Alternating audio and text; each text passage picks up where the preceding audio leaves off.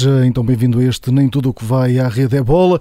Hoje com Bruno Roseiro, também com a Marina Fernandes e comigo, Aníbal Rebelo. Ora, na segunda parte do programa vai juntar-se a nós Augusto Inácio. Vamos falar do Campeonato Nacional eh, de Futebol que terminou. Eh, falta só a Taça de Portugal, mas para já vamos eh, àquilo que interessa.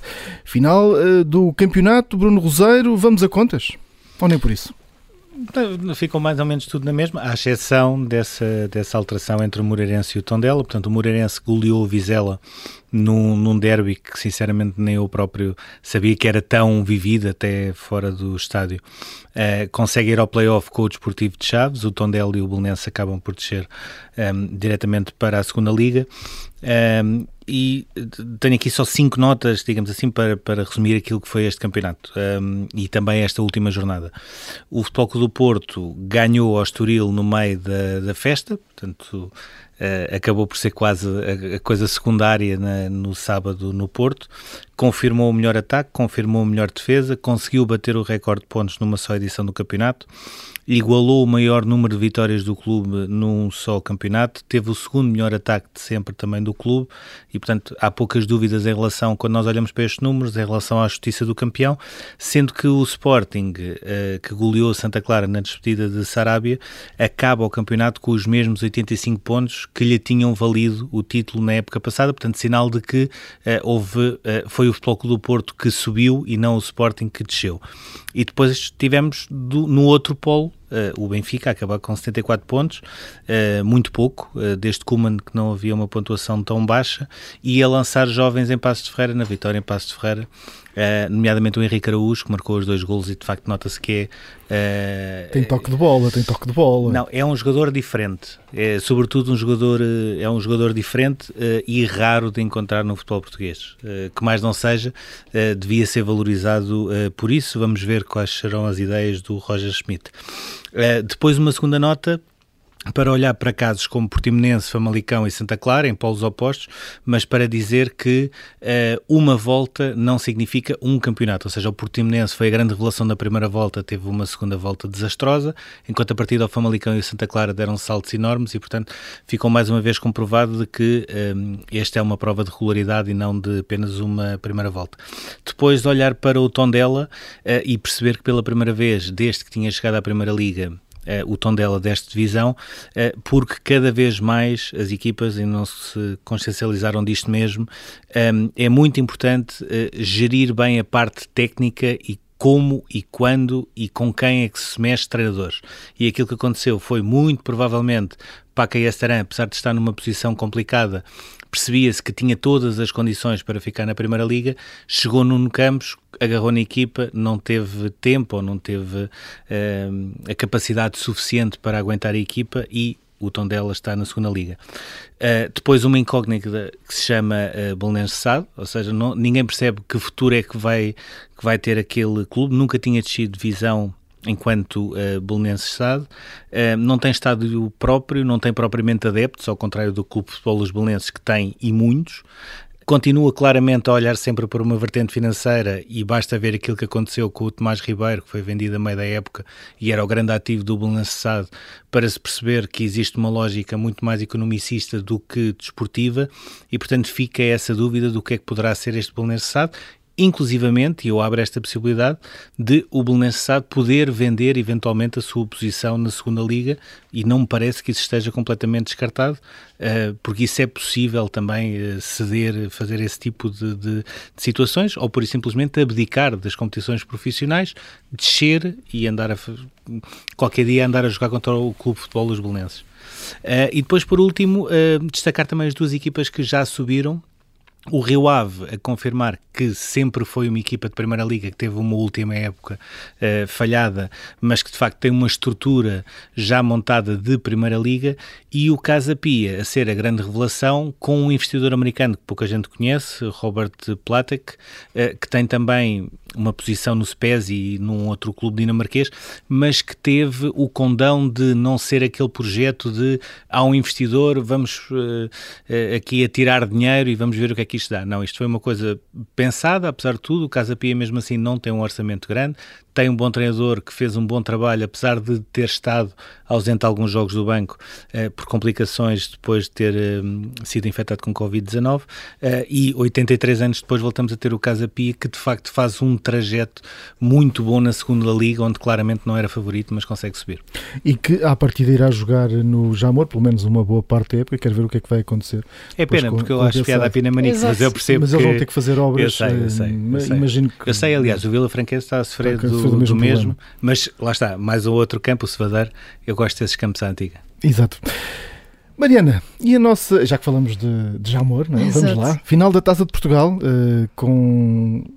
O que, que é que vamos esperar deste, deste jogo no próximo fim de semana? É, é um bocadinho, é um, uma final de taça de Portugal um bocadinho atípica, não é? Porque tem o Futebol Clube do Porto uh, que procura aqui, obviamente, a dobradinha, portanto, carimbar aqui uma época uh, praticamente perfeita, em que escapou só a, a, taça da Liga, em que escapou também, claro, ali a, a, passagem aos oitavos de final da Liga dos Campeões, mas em que internamente os objetivos, os principais objetivos foram cumpridos e que procura também um fim de temporada uh, que prolonga aquele que é um quase estado de euforia, estado de graça que se vive atualmente no Futebol Clube do Porto, depois desta, desta reconquista conquista do campeonato. Do outro lado está uh, um Tondela que procura um feito que seria, obviamente, extraordinário, já em condições que não são as atuais, portanto, só ter o Tondela na final, só ter o Tondela no Jamor já é extraordinário, ter o Tondela a ganhar a Taça de Portugal era obviamente extraordinário, ora ter o Tondela a ganhar a Taça de Portugal num ano tão atípico e tão agridoce depois uh, de não ter sido alcançada essa manutenção, portanto, com a despromoção à segunda Liga depois de seis épocas seguidas no principal escalão, ter o Tondela a ganhar a Taça de Portugal seria, eu não diria inédito, mas uh, extraordinário na, no, no, futebol português. Como cereja no topo do bolo, e como dizias também, existe esse regresso da festa do Jamor, não é? Depois de duas temporadas em que a final da Taça de Portugal aconteceu em Coimbra, uh, o que não deixa também de espelhar eh, algum regresso definitivo à normalidade num aparente pós-pandemia que esperamos pelo menos que não seja temporário. Certo é que a época interna nacional termina oficialmente então no próximo domingo, dia 22, com a final da Taça de Portugal e a partir daí começamos a falar já de 22-23. Uma festa que vamos acompanhar também aqui na Rádio Observador e agora vamos às nossas cartas. Começamos a pedalar Bruno Rosário. João Almeida a dar em destaque. Eu não sei qual é a posição dele nesta altura, mas ontem fantástico. A posição dele, espero eu, seja agora deitadinho a descansar. ah, hoje, é, hoje, hoje é dia de descanso. Não, hoje, é dia de descanso, está em, em, Pescara, que é uma hoje cidade, é dia de descanso. É mais uma cidade muito bonita italiana e espero que esteja a descansar e bem. Agora vou ser um bocadinho spoiler aqui do, do João Miguel para falar da etapa de ontem.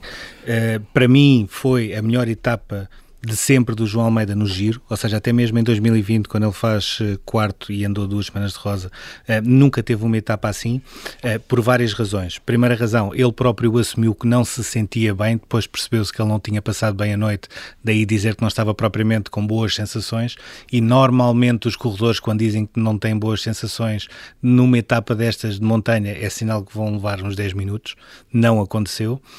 Teve o mérito de colar no, no primeiro grupo que sai de 11 uh, corredores, muitos deles um, ehm, veteranos, Valverde, Nibali, Podes ao Vivo, todos eles foram e o João conseguiu uh, agarrar. E depois, para mim, é, que é, é, a chave e a grande mestria, que é a inteligência que ele tem de, de conseguir raciocinar mesmo quando uh, está a subir com uma inclinação de 7 ou 7, qualquer coisa um, ehm, e consegue ter a destreza de raciocinar. Ou seja, isto uh, para mim é a grande arma dele. E porquê? O Carapaz ataca, o, o Bardet e o Miquelanda vão atrás dele. Claramente uh, pensava-se que poderia ser o trio que ia ganhar a etapa. E João Almeida aqui tinha duas hipóteses, que era ou tentava ir atrás deles e muito provavelmente não iria aguentar, chegava ali a 2 km do final uh, e não iria aguentar, ou então colocava aquele seu andamento quase a diesel, que era o andamento que ele sabia que podia fazer e foi através desse andamento que ele, uh, du por duas ocasiões diferentes, conseguiu voltar a encostar, encurtou distâncias, o Windley também acabou por aproveitar essa boleia, entre aspas, para depois ganhar ao sprint, mas aquilo que fica é numa etapa onde não descansou bem, não estava bem, acaba em quinto, porque também já não teve forças para, para fazer o sprint, a 12 segundos da camisola rosa, numa segunda semana que praticamente não vai ter montanha, ou seja, as posições quase que não vão mexer, mas que muito provavelmente, e ele é menino para isso, ainda vai arriscar umas bonificações, e portanto diria que temos todas as condições para haver um top 3 do João Almeida no giro, até porque Simon Yates, uh, Hugh Carty, o Ramiro Rosa, o, o Ciccone, o Kelderman, todos eles já cortaram, seja, sobretudo o Simon Yates, que chegou uh, mais de 11 minutos, uhum. para, para, se perceber bem a, a questão. A Aliás, eu tenho, tenho, dúvidas se ele, se ele vai fazer a segunda e a terceira semana. Um, mas uh, diria que estão abertas todas as condições para ele chegar ao top 3 do giro e a exibição de ontem acho que foi fantástica. E nós vamos continuar a ver essas eh, pedaladas. Mariana, Novak Djokovic, porquê? Agora regressou? Sim, há, há, muito tempo que não tínhamos Novak Djokovic no programa, sem ser para o deixar uh, fora do baralho. Portanto, falámos aqui muito dele durante muito tempo, mas um bocadinho mais para baixo. Uh, mas hoje é aqui um dos nossos ases, uh, porque teve, se calhar, a semana mais positiva e também a semana mais consensual desde toda a polémica associada ao Open da Austrália, desde também que se tornou praticamente persona não grata na sequência daquele drama todo das vacinas ou da falta delas. Depois de vários torneios bem abaixo do normal, bem abaixo das expectativas, ao que ele foi sempre atribuindo às consequências de um problema de saúde que terá tido, sem nunca dizer qual foi, garantindo sempre apenas que não era uh, Covid-19, acabou por conseguir conquistar este fim de semana um Masters de Roma, ao vencer o Stefanos Tsitsipas na final, começando a vitória com um brutal uh, eh, 6-0 aplicado ao grego. Voltou às vitórias, ganhou em Roma pela sexta vez, reforçou o estatuto recordista de conquistas uh, em Masters 1000, com 38 troféus, e no fim, uh, e principalmente depois de Rafa Nadal ter desistido deste Masters Roma por lesão, não teve medo de assumir o favoritismo para Roland Garros e lançar-se então para o 21º Grande Slam da carreira para igualar o registro do espanhol. Ao mesmo tempo, Djokovic tem conseguido, eu acho que ele tem tentado pelo menos fazer uma uma espécie de, de, de, limpeza da própria imagem depois de todo o que foi o Open da Austrália com esta questão da guerra da Ucrânia, com a questão da invasão da Ucrânia, tem -se sempre colocado ao lado um, dos atletas ucranianos, apoiou vários atletas ucranianos e está também ao lado, pelo menos, da maioria uh, dos uh, principais tenistas do, do circuito ATP que querem que o Wimbledon deixe de, de, contar, pelo menos este ano não conte para, para o ranking, não conte para os pontos, porque não estão lá uh, os tenistas russos e os tenistas bielorrussos. Ainda se percebeu muito bem uh, o que vai acontecer. É uma cisão clara entre uh, os tenistas e Wimbledon. Ainda não se percebeu para, onde é, para que lado é que isto vai, mas a verdade é que Djokovic está ao lado da maioria e isso uh, não deixa de ser uma novidade deixou assim também em, em, boa companhia. Bom, vamos agora ao Joker. Mariana, continuamos por Itália para falarmos uh, agora do, do, do, Rafael Leão. Sim, já falámos do, do Rafael Leão, continuamos a falar e eu acho que continuaremos a falar sobre, sobre Rafael Leão. O Milan venceu a Atalanta este fim de semana, está a apenas um ponto de conquistar a Série A pela primeira vez desde 2010-2011 e muito disso, eh, uma grande cota parte disso é a responsabilidade de, eh, de Rafael Leão, que voltou a marcar e que é cada vez mais uma peça-chave para Stefano Pioli.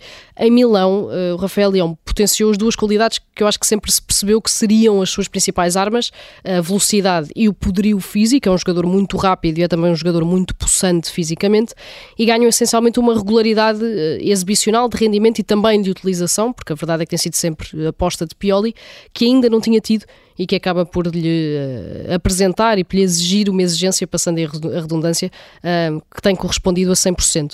Tem sido muito elogiado pela imprensa italiana nas últimas semanas, é praticamente consensual entre os adeptos do Milan e o clube tem estado, uh, tem cada vez mais vontade, aliás, de garantir a continuidade de Rafael Leão é muito provável uh, que seja campeão italiano na próxima semana, vai tornar-se um dos jogadores mais importantes de um dos títulos mais importantes da história recente do Milan, porque é preciso, preciso recordar que o Milan estar tantos anos, estar mais de 10 anos sem ser campeão, estar sempre muito arredado das primeiras posições, é algo que está uh, nesta altura muito enraizado também na forma como os adeptos vivem o clube e o Milan ser campeão este ano, vencer principalmente esse título uh, na corrida contra o Inter, contra o rival da própria cidade, é muito importante importante uh, e isso, mais uma vez, é apenas um dos empurrões uh, de Rafael Bião precisa para ter cada vez mais oportunidades na seleção nacional num ano mundial e com a Liga das Nações aí à porta.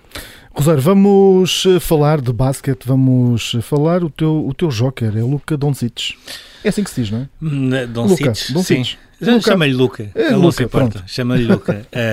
Uh, os, os Phoenix chamarão tudo menos isso, garantidamente. Uh, diria que nesta altura é o jogador de longe a melhor eh, forma da NBA. Estão a começar a chegar às alturas das, das decisões. Já tinha sido fundamental na primeira eliminatória com os Utah Jazz, ou seja, os Mavericks tinham a eliminatória mais, eh, digamos assim, equilibrada, porque era quarto contra quinto da Conferência Oeste. Ganharam 4-2 com muito mérito do Don Cites. Foi o Don Cites também que conseguiu levar tudo até à negra com os Phoenix Suns, que tinham sido a melhor equipa da época regular e aquilo que aconteceu no jogo 7 em Phoenix, eu diria que é uma demonstração de, de de qualidade e do, do, posicionamento do Don um, que não deixa dúvidas. Marca 27 pontos na primeira parte, que foi tantos pontos como os Phoenix, a equipa toda, marcou até ao intervalo. Só isto acho que diz tudo. Um, e, e, para quem gosta de basquete, ver a primeira parte do Don Cic, uh, e não era só os pontos e os ressaltos que ele conseguia, era a maneira como ele jogava e aquilo que conseguia. Acho que foi verdadeiramente fantástico. Vem agora a final da Conferência Oeste com os Golden State. Uh, portanto, será o duelo com o Stephen Curry e companhia. Um, e dizer também, já agora aproveitando a NBA, que uh, o Giannis, uh, para muitos também apontado como uma espécie de MVP sem prémio, acaba de ser eliminado. Os Milwaukee Bucks, campeões, também já estão fora, mérito dos Boston Celtics, que vão jogar agora a final da Conferência Este com os Miami. E seguimos agora com a carta fora. Bruno, Miguel Oliveira, Sim, muito uh, rapidamente correu-lhe tudo uh, mal, digamos assim. Sexta-feira, nos primeiros treinos livres, caiu duas vezes, teve de passar pelo centro médico, não conseguiu melhor do que um vigésimo lugar depois na segunda sessão. Na qualificação, ficou em 17, a única novidade boa, digamos assim, foi ter uh, ficado à frente do Brad Binder. Ele estava a perder quatro décimos e consegue ficar à frente na qualificação. E depois na corrida, ele tem aquele arranque habitual muito ponderado e muito cauteloso, ao contrário do Binder que ficou logo sem parte da asa, exatamente por, por andar sempre à maluca e tentar sempre ultrapassar uh, logo na reta de, de inicial um, vários uh, corredores. Um, o Miguel Oliveira consegue chegar a top 10, uh, está em nono. Uh, claramente tinha condições para ultrapassar o Brad Binder, ou seja, um grande prémio de França que ia correr tudo menos bem, mas de repente podia-lhe dar um oitavo lugar um, e perdeu a frente entre as curvas 2 eh, e 3. Um, é um resultado péssimo, sobretudo numa altura em que parece que Jack Miller já tem um acordo com a KTM. Um, isso não quer dizer não obrigatoriamente que ele tenha de sair, uhum. mas muito provavelmente, se isso for verdade, uh, obrigará a que recua novamente até à Tech Trois a não ser que mude de equipa, mas ainda assim este resultado, neste contexto, era tudo uh, aquilo que ele não precisava. Está difícil a vida para o Miguel Oliveira e para Maximiliano Alegre, Mariana. Está difícil também. Uh, esta foi a semana em que a temporada da Juventus ficou uh, oficialmente condenada ao vazio. Portanto, depois de perder a supertaça para o Inter de Milão no prolongamento, perdeu também a taça de Itália para o Inter de Milão, também no prolongamento, num jogo em que começou a perder, em que até conseguiu dar a volta e em que desperdiçou a desvantagem com uma falta de discernimento e com uma falta de acerto que nesta altura até já se torna habitual. A Juventus vai acabar a época sem qualquer troféu, no quarto lugar da Série A, portanto com esse apuramento para a Liga dos Campeões a acabar por ser o único lado positivo da temporada e com a certeza de que a época foi uh, preparada a pensar que Cristiano Ronaldo ainda estaria em Turim e que teve de ser reformulada e redesenhada poucos dias antes de começar, acabando por ser um autêntico falhanço. O projeto precisa de ser recuperado, a Alegre precisa de encontrar finalmente uma ideia de jogo consistente e coerente, a Juventus já não terá a liderança de Chiellini para o ano, que entretanto anunciou que vai uh, sair uh, do clube, e é urgente, claramente, um corte com o passado, um passado que é cada vez mais longínquo e que também já não tem lugar no futebol atual. E agora vamos ao nosso túnel.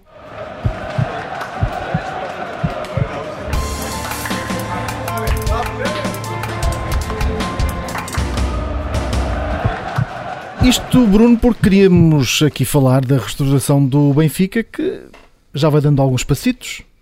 Sim, já treinador, portanto, o primeiro treinador estrangeiro desde 2009, com o Kika Flores.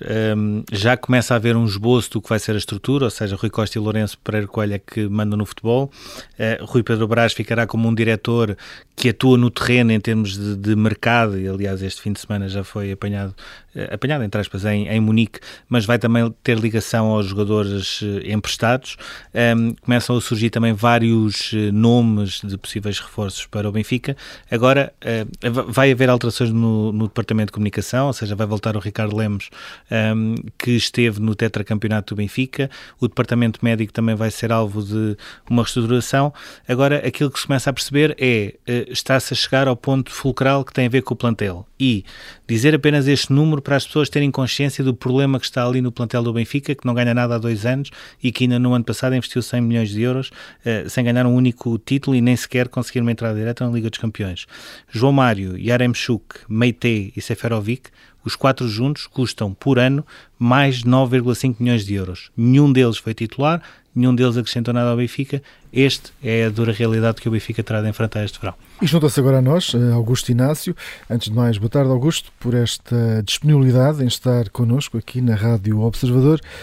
Começava já por lhe perguntar como é que analisa este campeonato que chegou agora ao fim eh, e, e no fundo, olhar também para, para as posições eh, com que terminaram as equipas. Espalha bem o que aconteceu esta temporada, nomeadamente ali nos quatro primeiros lugares? Boa tarde a todos. Uh, diria que, eh, como, como, em todos os campeonatos, há sempre aquelas equipas que se revelam mais, outras são um bocado de exceções outras que conseguem atingir os seus, os seus objetivos, outras não. Enfim, é, em todos os anos há sempre, há sempre essa, essa resenha de, de, ao final de cada época. Deixa-me dizer, que, em primeiro lugar, que o Foco do Porto, na minha opinião, é um justo vencedor. É, foi um grande campeão, 91 pontos, isto é, é, muito ponto para, para uma equipa que todos os anos tem, tem alguns problemas de, de o seu plantel sai jogadores a meio da época, como é o caso do Luís Dias, que, que para mim era o melhor jogador do plantel de fogo do Porto, e mesmo assim o Porto consegue e continua, continua a ser para ganhar. É, ainda está na final da taça ainda por cima uh, e, e, nas competições europeias pronto, não foi tão longe quanto foi, quanto foi o, a outra época mas uh, mesmo assim teve uma prestação razoável uh, diria por isso que o Porto é um, é um justo campeão o Sporting esteve também num bom nível teve a mesma pontuação do, do, do ano passado e a diferença está aqui, é enquanto o Sporting o ano passado mereceu inteiramente o título, porque também, porque também o Porto também foi regular e o Sporting foi sempre consistente. O Sporting este ano também foi muito consistente, mas o Porto foi super, foi, foi super Porto e por isso o Sporting não ganhou, não ganhou o campeonato. O Benfica é a grande exceção, porque ao investimento que teve, esperava-se muito, muito, muito mais de uma equipa que estava recheada de estrelas e agora parece que já não são estrelas, são estrelinhas e, e, faz com que o Benfica repense de novo o seu plantel, e isto parecendo que não, demora o seu tempo. O Porto e Sport já têm o seu treinador há algum tempo, neste caso houve no mínimo há 10 anos e o Sérgio Conceição há 5. Veio um treinador novo, diferente, ideias diferentes, estrangeiro, realidades diferentes, enfim, vai ter que se adaptar bem. Eh, parece que o Benfica vai ter que fazer ali assim também uma limpeza no balneário tirando alguns jogadores, alguns de, de, com muito peso salarial, e, e, vai ter que contratar outros, parece que já está, já está no, no mercado a tratar disso mesmo. A todos os níveis o Benfica está-se a reestruturar e já, quando não ganha, não é só a equipa de futebol que está mal, é tudo está mal, é a estrutura está mal, é o departamento médico está mal, é a, é a comunicação que está mal, está tudo mal, tudo muda e penso que o Rio Costa está a tentar cortar com aquilo que foi um passado recente de quando estava lá o Luís Vieira, porque está sempre a ser acusado que está colado ao Luís Vieira às ideias do Luís Vieira, agora quer dar uma ideia nova, uma ideia diferente, e vai ter que demonstrar realmente na próxima época de que eh, o Rui Costa é realmente aquele presidente que o, que o, que o Benfica precisa. Um, diria que o Gil Vicente é a grande surpresa da época pela positiva, um futebol agradável, quinto lugar, espetacular, Uh, o Braga, como se sabe, luta sempre uh, pelos primeiros lugares. Quando digo pelos primeiros lugares, é chegar ao quarto lugar ao seu campeonato. O seu presidente quer muito mais, mas às vezes as coisas não. não é um elástico que não se estica, quando se de mais partes. Ou se quer uma coisa ou se quer outra. Mesmo assim, quarto lugar, no lançamento de jovens jogadores, um, um plantel de, de, futuro na próxima época também em perspectiva. E claro, uh, nunca se está contente com isso, por isso o treinador provavelmente vai sair e vai entrar um outro treinador com outra filosofia e já sabe quando as coisas depois se não começarem a correr bem. Acabou, de ser, conf... ser acabou de ser confirmado. Enquanto estávamos aqui a falar, o, Foi o Sporting Braga acabou de confirmar pronto, a saída pronto, do Carvalhal.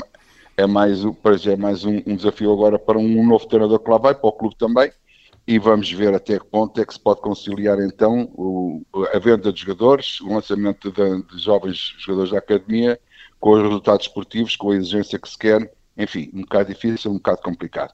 Diria também que das três equipas que subiram em divisão, nenhuma desceu, o Estoril, o Aroca e o Vizela, uh, curiosamente as três, uh, um futebol também muito agradável, um futebol muito positivo, e, e, é curioso que normalmente quando sobem equipas pelo menos uma ou duas descem, no ano seguinte desta vez não aconteceu nada disso. Uh, a minha, o meu lamento vai para, vai para o Moreirense, que é um clube que me diz muito e que na última jornada lá se conseguiu salvar, entre aspas, para, pelo menos para ir ao play-off para continuar a ficar na Primeira Liga, que é claramente um clube de Primeira Liga, e depois dá-se esta curiosidade que se deu também há uns tempos atrás, uh, há uns anos atrás, com o Beira-Mar, o Tondela, desta divisão e vai à final da taça. Uh, uh, enfim, acho que é assim nos clubes pequeninos, irem à final com um grande e depois nesse ano descerem divisão como aconteceu com o Beira-Mar e como aconteceu agora com o Tondela. Enfim, acho que estes são os maiores destaques. Uma outra equipa também que podia ter feito mais, como a Vitória de Guimarães, que espera, espera sempre muito mais, espera-se que lute pelo quarto lugar juntamente com o Braga, esteve, esteve longe disso.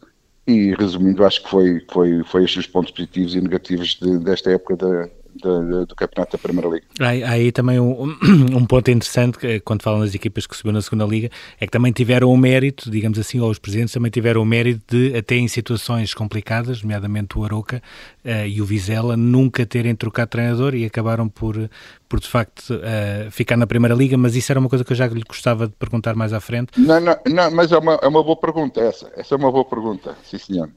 mas, mas agora vamos, eh, digamos assim, seguir a tabela classificativa, vamos começar uhum. agora aqui pelo Futebol Clube do Porto um, e para lhe perguntar o seguinte, já, já falámos aqui, o Futebol Clube do Porto bate o recorde de pontos, tem a melhor defesa, tem o melhor ataque, uhum. tem, uh, faz também a maior série de jogos seguidos sem perder, que apesar daquela derrota em Braga não deixou de conseguir estabelecer esse recorde, mas isto tudo perdendo uh, o melhor jogador, o seu melhor jogador e provavelmente até o melhor jogador do campeonato até aí, o Luís Dias, uh, em janeiro.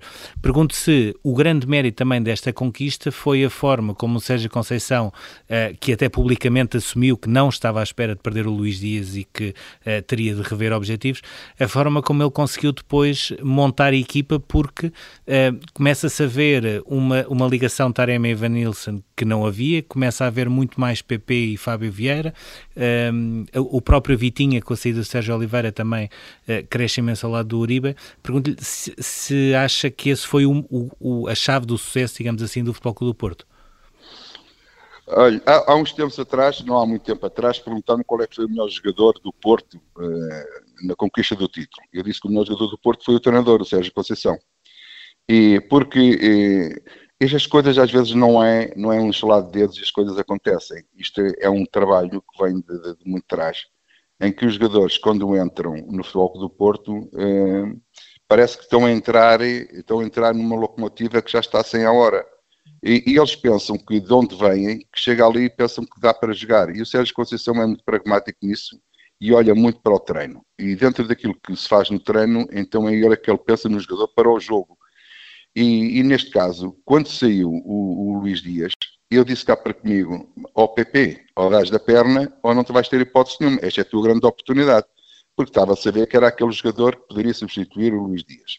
E assim aconteceu. O PP, inclusive, fez uma coisa que para mim, pronto, estou, estamos de fora, ou estou de fora, para mim que não, não, não passava para a cabeça, era colocá-lo o PP num lado, num lado direito, a defesa direita praticamente.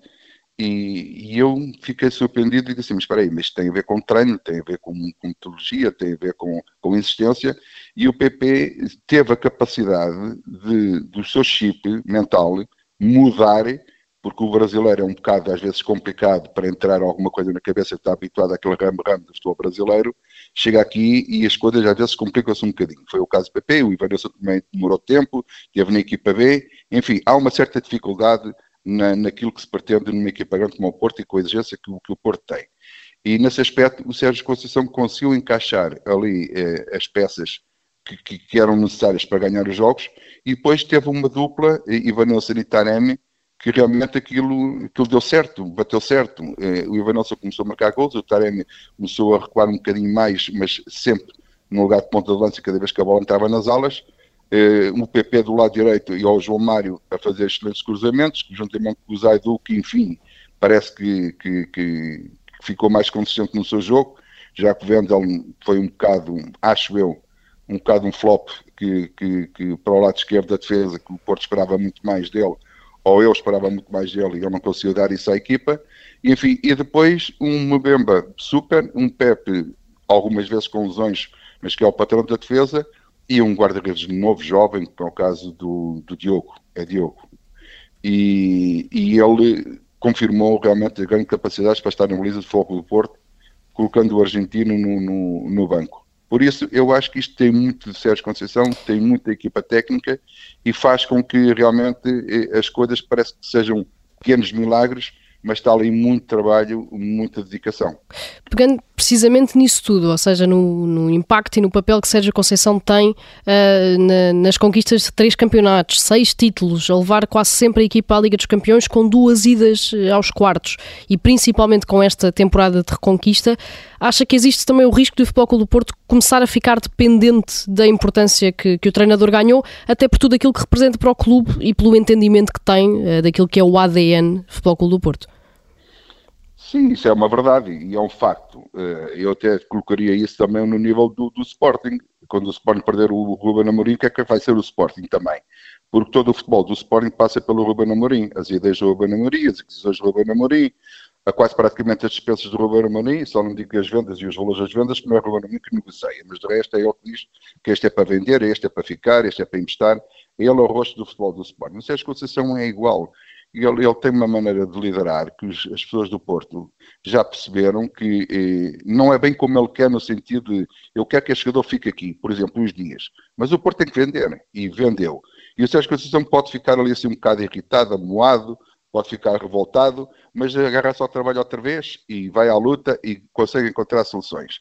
Eh, agora, claro, quando se perde Luís Dias a meio da temporada, não é no final da temporada, alguma coisa pode ficar para trás. E o objetivo do campeonato poderia estar hipotecado, sinceramente. Uh, não foi no campeonato, mas foi, na, na, enfim, nas campeonatas europeias, que as coisas depois também não, não, não, não correram bem. Mas isto é, para tal coisa, o treinador português tem uma capacidade, isso é que é diferenciado dos outros, tem uma capacidade. Quando perde alguma coisa, quando não tem condições de trabalho, quando alguma coisa falha, ele tem que inventar, reinventar, ele tem que arranjar soluções, e o Sérgio Conceição é, é, é isso tudo para o Porto. Agora, quando o Sérgio Conceição sair do Futebol do Porto, eu acho que o Porto vai ter ali um grandíssimo problema, porque ele conhece a casa, ele conhece os jogadores, ele ama o clube, ele gosta do Porto, ele jogou no Porto, e ele conquistou coisas no Porto, como jogador, como treinador. Quem vier, é, aquela filosofia que está ali implantada, vai ser completamente diferente. Não quer dizer com isto, com, a, com a, essa diferença, que não se ganhe campeonatos e também que não se faça boas épocas, mas há sempre aqueles pontos de interrogação que, que, as pessoas põem na dúvida. O Sérgio Conceição, nesta altura, quando se fala Futebol Clube do Porto, equipa de futebol, oi, Sérgio Conceição. Agora, quando o Sérgio Conceição sair, ai, o Porto vai ter ali assim um problema, e porque já teve alturas em que também teve problemas com alguns treinadores, não deram certo e o Porto passou um mau bocado. Como o caso do Lopetegui, o espanhol, quando passou por foco do Porto, e aquilo foi muito complicado. Por isso, um, é, é, enquanto o Sérgio Conceição estiver no Porto, acho que é de aproveitar uh, as capacidades do Sérgio, porque tanto com o Sérgio no Porto é sinal de que e de esperança de que o Porto pode continuar a conquistar títulos. Já falou também, na, ou seja, à, sua escala, mas que, eh, digamos assim, Ruben Amorim acaba por ser para o Sporting aquilo que seja Conceição também é para o Futebol Clube do Porto, em contextos diferentes, ehm, e falou também na capacidade que os treinadores portugueses têm de, de reinventar equipas, reinventar plantéis e reinventarem-se a eles próprios. Ehm, mas agora vemos um Benfica apostar 13 anos depois num treinador estrangeiro. Pergunto-lhe, depois destes últimos dois anos, uh, e à exceção da formação que volta a ter um ano bom, até pela vitória na Youth League, pergunto-lhe o que, o que é que há de bom para Roger Schmidt uh, agarrar e criar, uh, digamos assim, um novo projeto esportivo? Pois, o Benfica é, é, é aquele clube que anda a zigue-zaguear com os projetos. Por isso é que eu, a palavra projeto no futebol para mim é muito complicado eu estar a concordar com isso. Mas enfim, eu acho que há boas ideias, porque o projeto era da formação, lançar os jovens, fazer uma mescla de, ju de juventude com, com, com, com os jogadores mais experientes.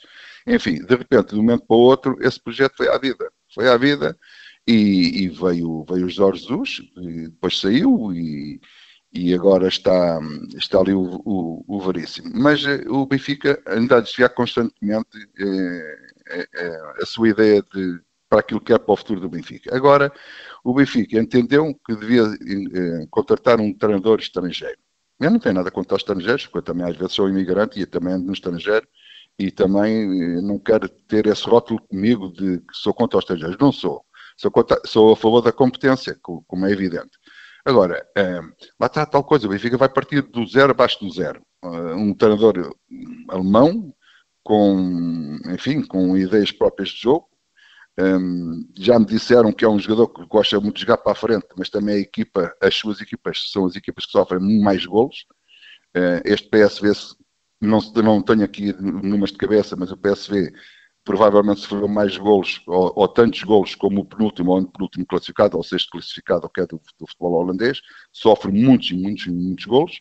Mas um, a perspectiva é de que o Benfica tenha um futebol diferente, mas com uma cara lavada também em campo. Quer dizer, porque estes jogadores que, que o Benfica tinha eh, não são maus jogadores de todo, mas eh, é o que se costuma dizer. Pode-se ter muito bons jogadores, mas é, tem que ser também uma boa equipa. E isso não é sinal de ter uma boa equipa.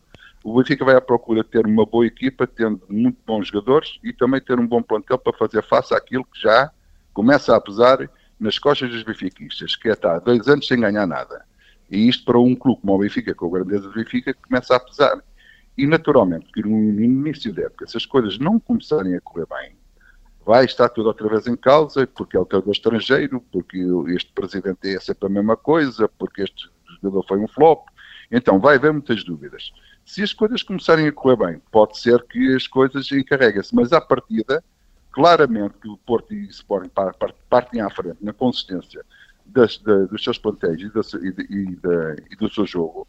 E isso faz com que o Benfica tenha que ser, eu não digo um grande Benfica, mas tem que ser, se calhar, um, um super Benfica logo no início da época, porque as pessoas vão estar todas a expectativa de perceber que o Benfica é este que vamos ter agora com um treinador novo, porque o hábito agora no Benfica tinha sido treinadores portugueses. Então, os treinadores portugueses são bons, o que é que há de, há de se meter, entre aspas, o erro de contratar um treinador estrangeiro. É um erro ou não, o futuro é que vai dizer. Aqui nesta, nesta reta final de campeonato tivemos também um discurso muito emocionado do, do Vitor Bruno, adjunto do Porto, que é filho uh, do Vitor Manuel, a falar até um pouco contra si próprio, a dizer que existe agora uma moda de apostar em treinadores sempre mais novos, a deixando de fora pessoas mais experientes, calhar com mais conhecimento, que podem ser ainda mais valias. Perguntava-lhe se concorda com esta ideia, ou seja, se é neste ponto que está o futebol português e se, uh, quando se olha para o sucesso do Vizela ou do Aroca, que ficaram, e para a descida do Tondela, se a maneira como se troca de treinadores continua a ser um problema. Pois, essa é a tal excelente pergunta, porque eh, acho que tem havido falta de, de paciência lá está tal coisa, é o tal projeto no futebol. Pronto, uh, contrata-se um treinador. Uh, um projeto, é para isto é para nós não termos visão. Mas a equipa uh, está a fazer uma grande primeira volta. Bem, na segunda volta começa a cair um bocadinho, começa a cair um bocadinho e depois as pessoas acabam por ser despedidas porque estava-se a perder muitas vezes. E às vezes não há consistência naquilo que é o início de um trabalho de um treinador. É, eu acho que este ano o, o exemplo do, do, do Aroca é, é, um excelente exemplo. E também do Vizela e do, do Estúdio. O Estúdio fez uma excelente primeira volta e a segunda volta já não foi tão boa, mas nem, nem por isso o treinador deixou de fazer o seu trabalho. O Aroca é mais evidente.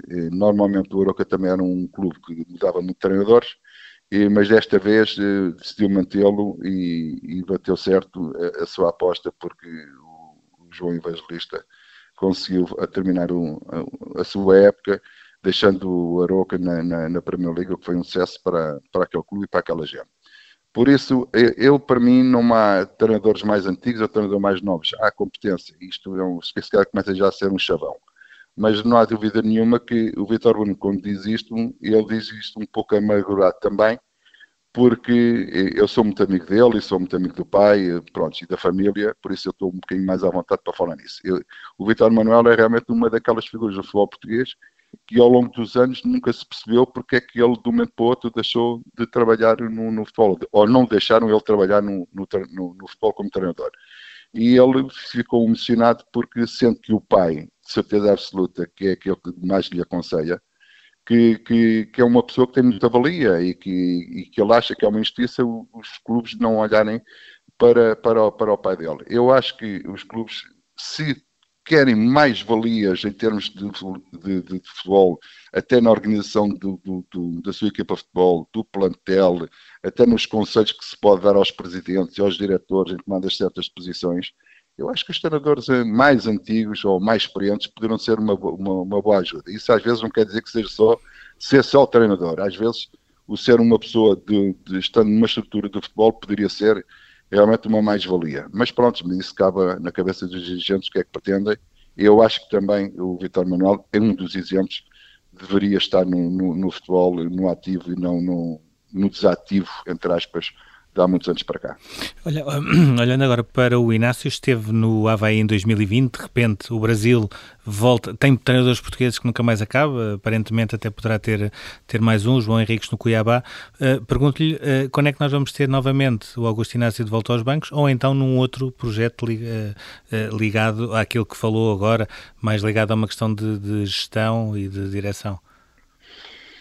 Pois, quer dizer, eu, eu quando saí do Havaí foi que na altura que rebentou aquela história, de, de, aquela história não, aquela realidade do, do Covid.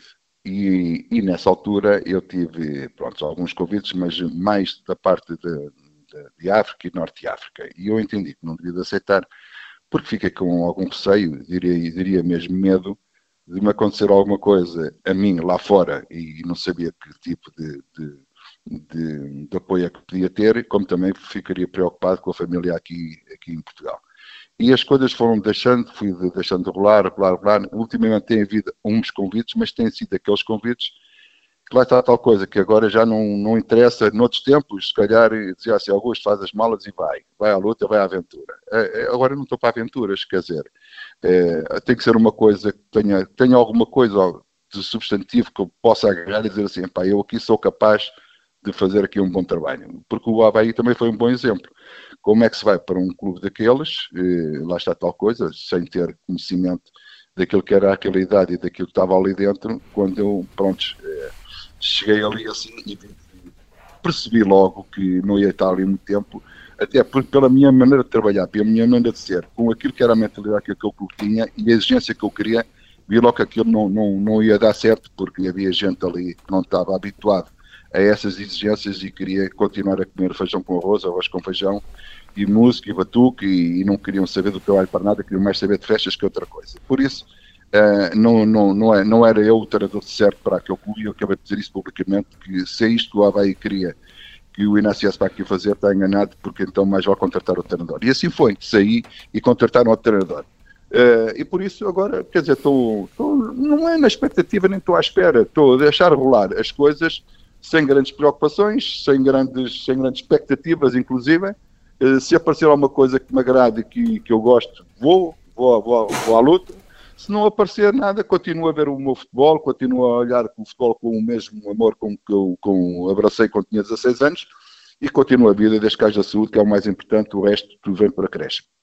Ok, obrigado Augusto Inácio. Termina assim este Nem Tudo o que vai à rede é bola. Esperamos vê-lo rapidamente aí sentado num, num banco uh, a dar indicações lá para dentro para, para as quatro linhas. Um programa que pode ouvir a seguir em podcast. Até já.